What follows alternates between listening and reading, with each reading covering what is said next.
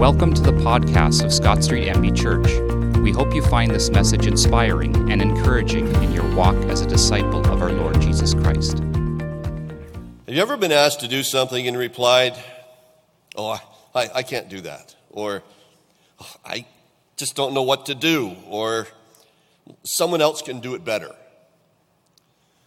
Well, how did that make you feel? Because you knew right well that they could do it. But you only got an excuse. And you knew that it was an excuse. Well, it got me thinking how do you think God feels when we pull that on Him? Especially since He knows that you can do what He's asking you to do because He's given you the ability. Well, in Matthew chapter 16, Jesus is having a conversation with his disciples. And he's asking them what they've heard about who he is. You see, this is the easy part for them because they're only reporting what other people have said. And that's Jesus' reputation, uh, the word on the street, if you like. What do people say? Who are they, who are they saying that I am? And it really required no particular talent or responsibility on their part. Nothing that they might have to do, only report what other people had to say. It's easy. In fact, anybody could do it. Every one of us here could do it this morning. When you say, What do people say? But the, the answers they got that they gave were quite interesting. They said, There's a lot of question, a lot of question who you are, a lot of speculation who you might be. They think you might be John the Baptist. You know, he been beheaded, and, or Elijah, Jeremiah, one of the prophets. They had a lot of different ideas. But the next question he asked them had a completely different set of values attached to it. And after hearing what others said about him, he asked them directly, okay, this is what they say. What about you? Who do you say that I am? I know I've preached on this before, and we've asked the question who is Jesus to you? What is your understanding of who Jesus is? You see, here now, they were required to get personal and to make a commitment by what they said. And, and by the way, there's a lot that's said in Scripture about what we say with our mouths what we confess with our mouths, the great importance of that. Because it has a dynamic effect. What we say in the natural has an effect in what happens in the supernatural. We're going to see that later. It, it's a contract, if you like, by the words that we say. So Jesus put them on the spot. Said, This is what others say. Now, what do you say? See, whatever they said would commit them. And Jesus would know if they understood or not. Now, how many remember when you were in your education process, whether it be, you know, public school or high school or college, university, and the teacher would ask if, if there were any questions. And you didn't put up your hand because you didn't want others to know that you were lost and you didn't have a clue what was going on. How many have ever done that? You know what I'm talking about? No, you don't. That's why you're just nodding and, and saying, yeah. Yeah. That's right. That's what you do. Well, Peter comes up with the answer. Yay, Peter. he says, You are the Messiah, the Son of the living God. and I can imagine all the others chimed in and said, Yeah, yeah, that's what I was going to say. No, he stole my answer. That's what I was going to say. It's a good answer because it's true. Okay, now here's where Jesus takes that and he begins to teach them something very valuable. He says, Guys, what you just heard is very fundamental. And it's so essential that you get it. The fact that I am the Messiah, the Son of the living God that is a foundational truth that you need to understand. And, and he, Jesus then does a little play on words. He says, You are Peter, and on this rock, the word Peter means a little stone.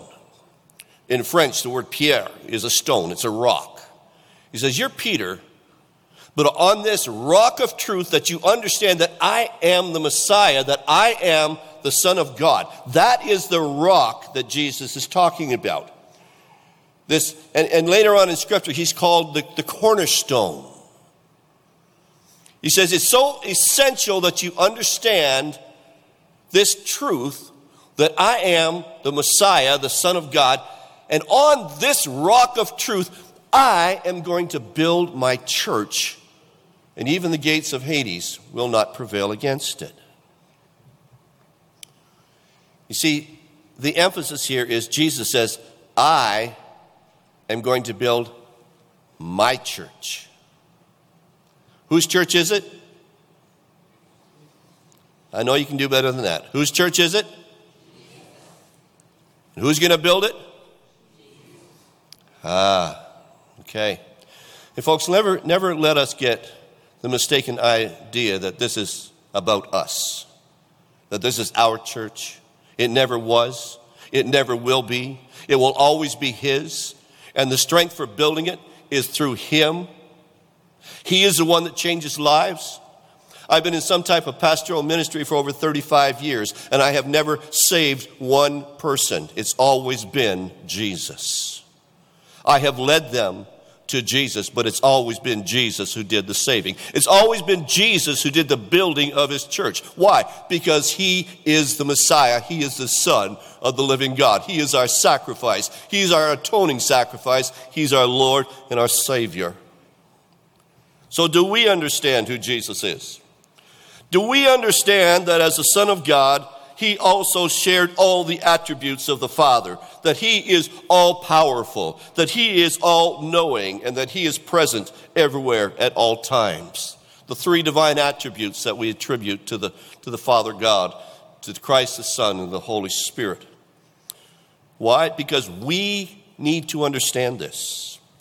It's the foundation of every other principle in the Word of God that Jesus, the Son of God, and God the Son, is our Messiah and our Savior and our Lord.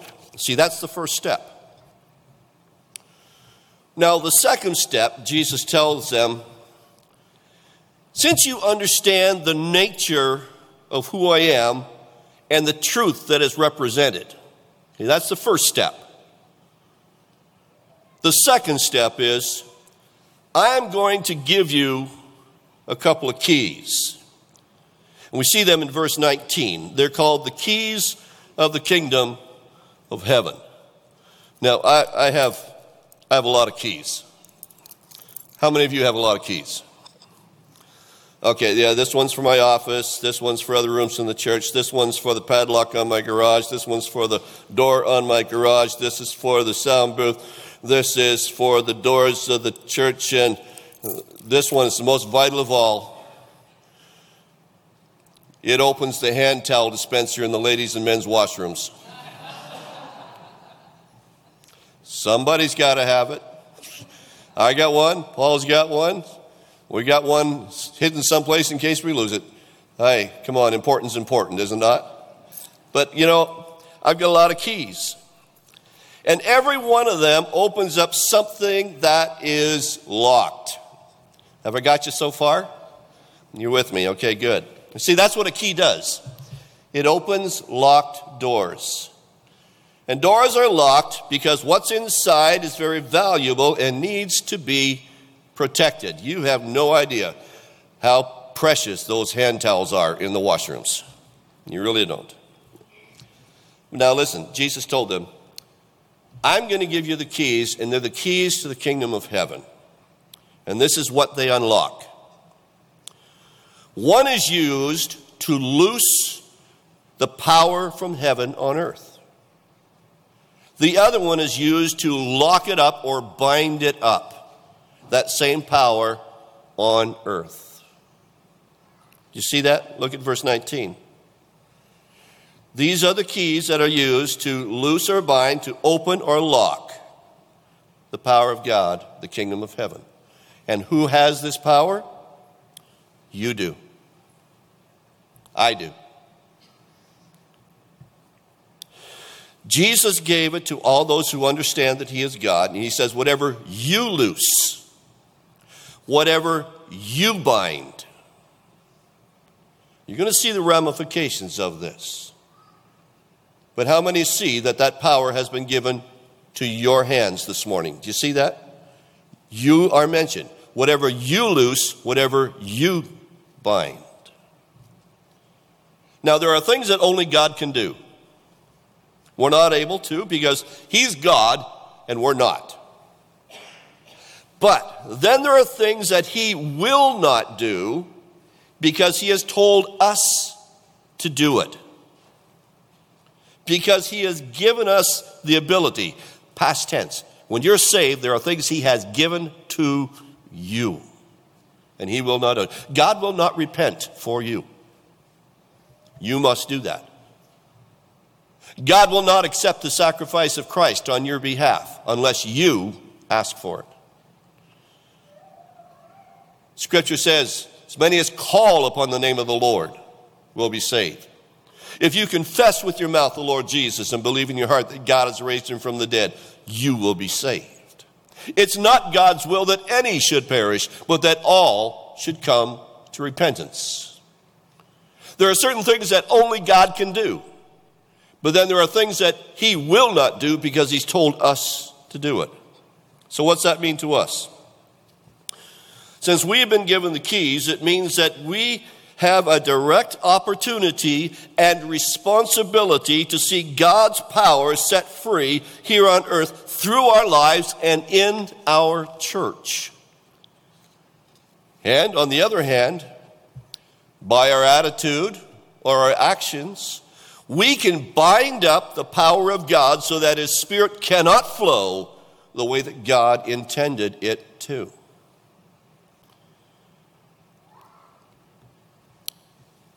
God wants to bless His church. Do you agree with that?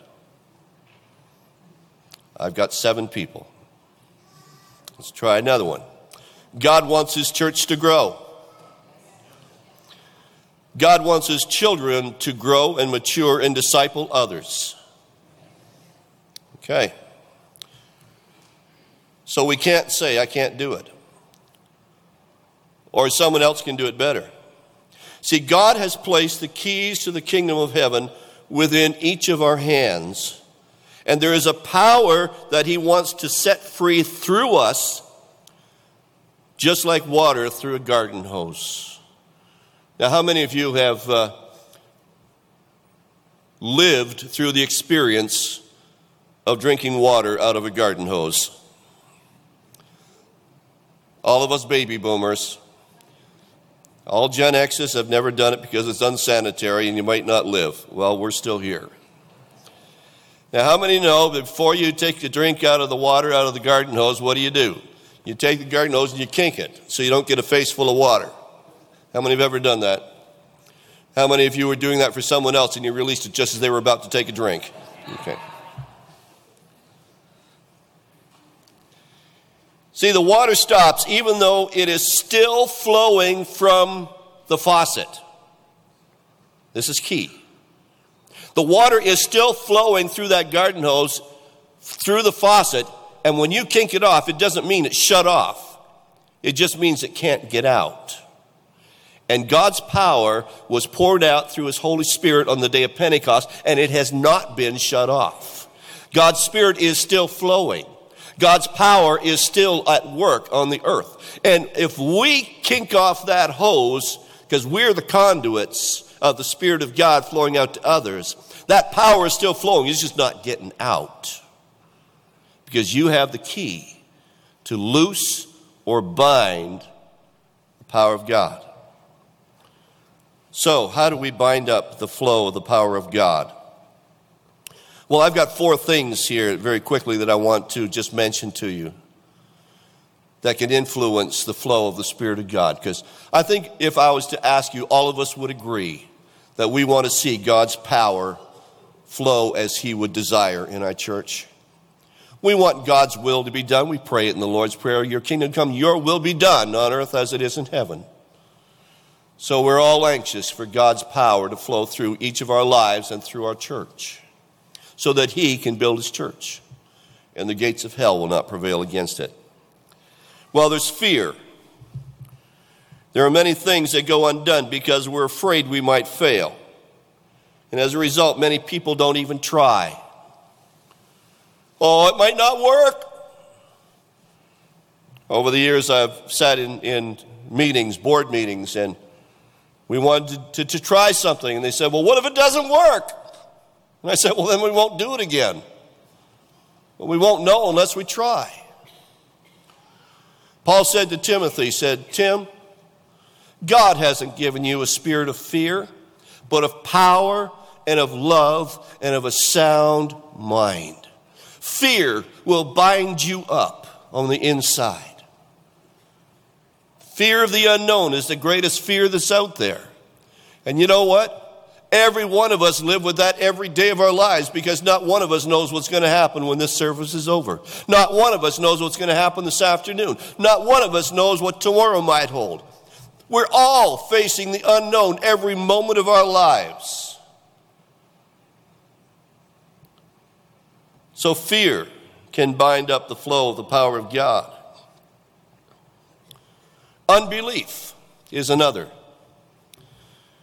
Often Jesus would chastise his disciples for their lack of faith. And even when he went to his hometown, Capernaum, it says he could do not many miracles because of their unbelief. And if we really get down to it, whenever we are controlled by unbelief, what we are really saying is, God, I don't think you're going to come through said, You're going to leave me hanging. I love the man in Scripture who said to Jesus, said, Lord, I believe, but help the part of me that doesn't. He was honest. Said, Lord, I believe, but help, help thou mine unbelief, it says in the King James. I think that's an honest response. Said, God, I really want to believe, but there's a part of me that's finding it a little difficult. I need your help. But unbelief, unbelief is saying, God, I don't think you can do it. How about uh, the third one, which is unforgiveness? Oh, wow. Unforgiveness is one of those things that can bind the church up faster than anything else. The Lord's Prayer, it says, Forgive us as we forgive. Or in the same way that I forgive others, I, I, Lord, I want you to forgive me. You see, since God's Spirit moves when there's a unity among the believers, as we see on the day of Pentecost, it, it, it says it over and over again. They're in one accord, in one place. They were together. And the Spirit was being poured out, and the Lord was adding to the church daily those who were getting saved. We see that unforgiveness will cause a division and a disunity within the body. And I've discovered that too many times people hold on to things that really don't matter instead of letting them go. You know, it's really embarrassing when you're having an argument with somebody and you're really angry and you hold on to it for a long time and then they ask you, What is it we're fighting about? and you can't remember. Has that ever happened to you? It's happened to me. You know how I felt? Yeah, really stupid getting all upset about something that really didn't matter in the first place. When my wife and I were dating, we decided we were going to hold on to the things that we, were worth holding on to and let go of the things that didn't matter. And unforgiveness will bind up a church and stem the flow. The key. The last one is very obvious will sin in our lives. And Psalm 66 says, If I had cherished sin in my heart, the Lord would not have listened. King James says, If I regard iniquity in my heart, the Lord will not hear me. See, those are the things that we can use to bind up the Spirit of God. But God is also, Jesus also gave us a key to set things loose. Let's look at faith. Jesus said to the woman who touched his garment, Your faith has made you well. Faith is, decide, is, defined in Hebrews 11 as being the substance of things hoped for and is evidenced by what we see. Faith takes God at His word and says, God, I can do all things through Christ who gives me the strength. We don't say, I can't do it. We don't say that. We say, God, I believe that through you everything is possible. In my office upstairs, there's a blackboard. And on the blackboard, I, I write down different quotes, things that I want to re- be reminded of. And one from Hen- Henry Blackaby says, Don't let the uncertainty of the second step hinder you from taking the first step. And by faith, we say, God, everything is possible with you. God, if you say it, it can happen and we release that faith. We say, God, it's all possible, whatever you say. Second part of that key is confidence. In 1 John chapter 5 says, This is the confidence that we have in approaching God. That if we ask anything according to his will, he hears us. And if we know that he hears us, whatever we ask, we know that we have what we asked of him. Confidence. How many of you have asked Jesus to forgive your sins and be your Lord? Did he do it? How do you know? Do you feel any different? You take him at his word. I remember hearing a story years ago about a little girl who rushed home from church. And she ran upstairs into the bathroom and she came downstairs crying and crying. Her mom says, What's wrong? What's wrong? Says, Well, mommy, today at church, I asked Jesus to come into my heart. And I just went upstairs and I weighed myself, and I don't weigh anymore, so he mustn't have done it. That's simple faith. How do I know I'm forgiven? Because I asked Jesus to forgive me. And his word says if I ask him, he'll do it. But what if I don't feel like he's done it? It's got nothing to do with your feelings. Has everything to do with how dependable God is. He says, if you confess, he'll forgive and cleanse you from all unrighteousness. I trust God. He doesn't lie. He doesn't withhold his goodness. Well, we talked about unforgiveness. How about forgiveness? That's a key that sets things loose says, Therefore, confess your sins to each other and pray for each other so that you may be healed. The prayer of a righteous person is powerful and effective. You know, it's so easy to forgive. How many believe that to be true?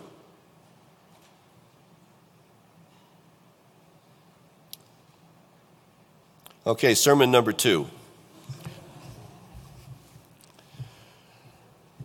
The big hang up with people in forgiveness is say, Well, I don't feel like I've forgiven them. I'm still holding a grudge. Well, the truth of the matter is, forgiveness is not a state of feeling, forgiveness is an act of your will. Where someone says, Will you forgive me? You say, I forgive you. It's a contract, it's done. It's an action that you have taken. It has nothing to do with feelings. Say, well, I don't feel like I've forgiven them. Well, you take that up between you and God, but the person has been forgiven. When a person is on trial and the judge gives them a pardon, that they have been forgiven, it doesn't matter how the judge feels or how the person feels, that person is pardoned. Signed and sealed. And when we confess our sins, Jesus says, I'll forgive your sins. Signed and sealed. When someone sins against you and you say, I forgive you, it is done. Signed and sealed. So, what do I do with the feelings? I'll work them out. But realize that the basic fundamental truth is that forgiveness is something you grant, not something you feel. The last one we will look at this morning is confession. Peter, in talking to the Israelites in Acts chapter 3, says, Repent and then and turn to God, so that your sins may be wiped out, so that times of refreshing may come from the Lord. Folks, on a hot day, when I was a kid, having the water splash out of a garden hose was so refreshing. It just lifts you up. Here in our city, on hot days, you'll see families flock by the hundreds to the splash pads. They can get a little bit of water, a little bit of refreshing. And, folks, when we come here on Sunday morning, your spirit and your soul might be dry and thirsty after a week of being exposed to everything that this world has to offer. And we come into this place and we sing songs about Jesus, our Messiah. We sing songs about He's all I need. We sing songs that lift Him up and says, It's well with my soul. And the water and refreshing of the Holy Spirit begins to flow through our lives and over our bodies. And we, as a body of Christ, become refreshed in the presence of the Lord. That's why we come together on Sunday. And if I can get excited about the Blue Jays winning a ball game, my goodness, I can get excited about the Spirit of God flowing through our lives on a Sunday morning. Can you say amen? So, do you want to see times of refreshing? Come to Scott Street Church from the Lord. Well, the keys have been placed into your hand because I believe God is ready and anxious to pour out of His Spirit in a great way. So, are you willing? the keys are in your hands.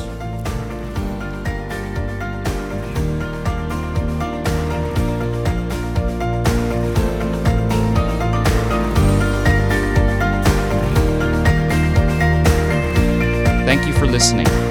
Any questions about the message or to contact any of our pastors, please visit scottstreetchurch.ca.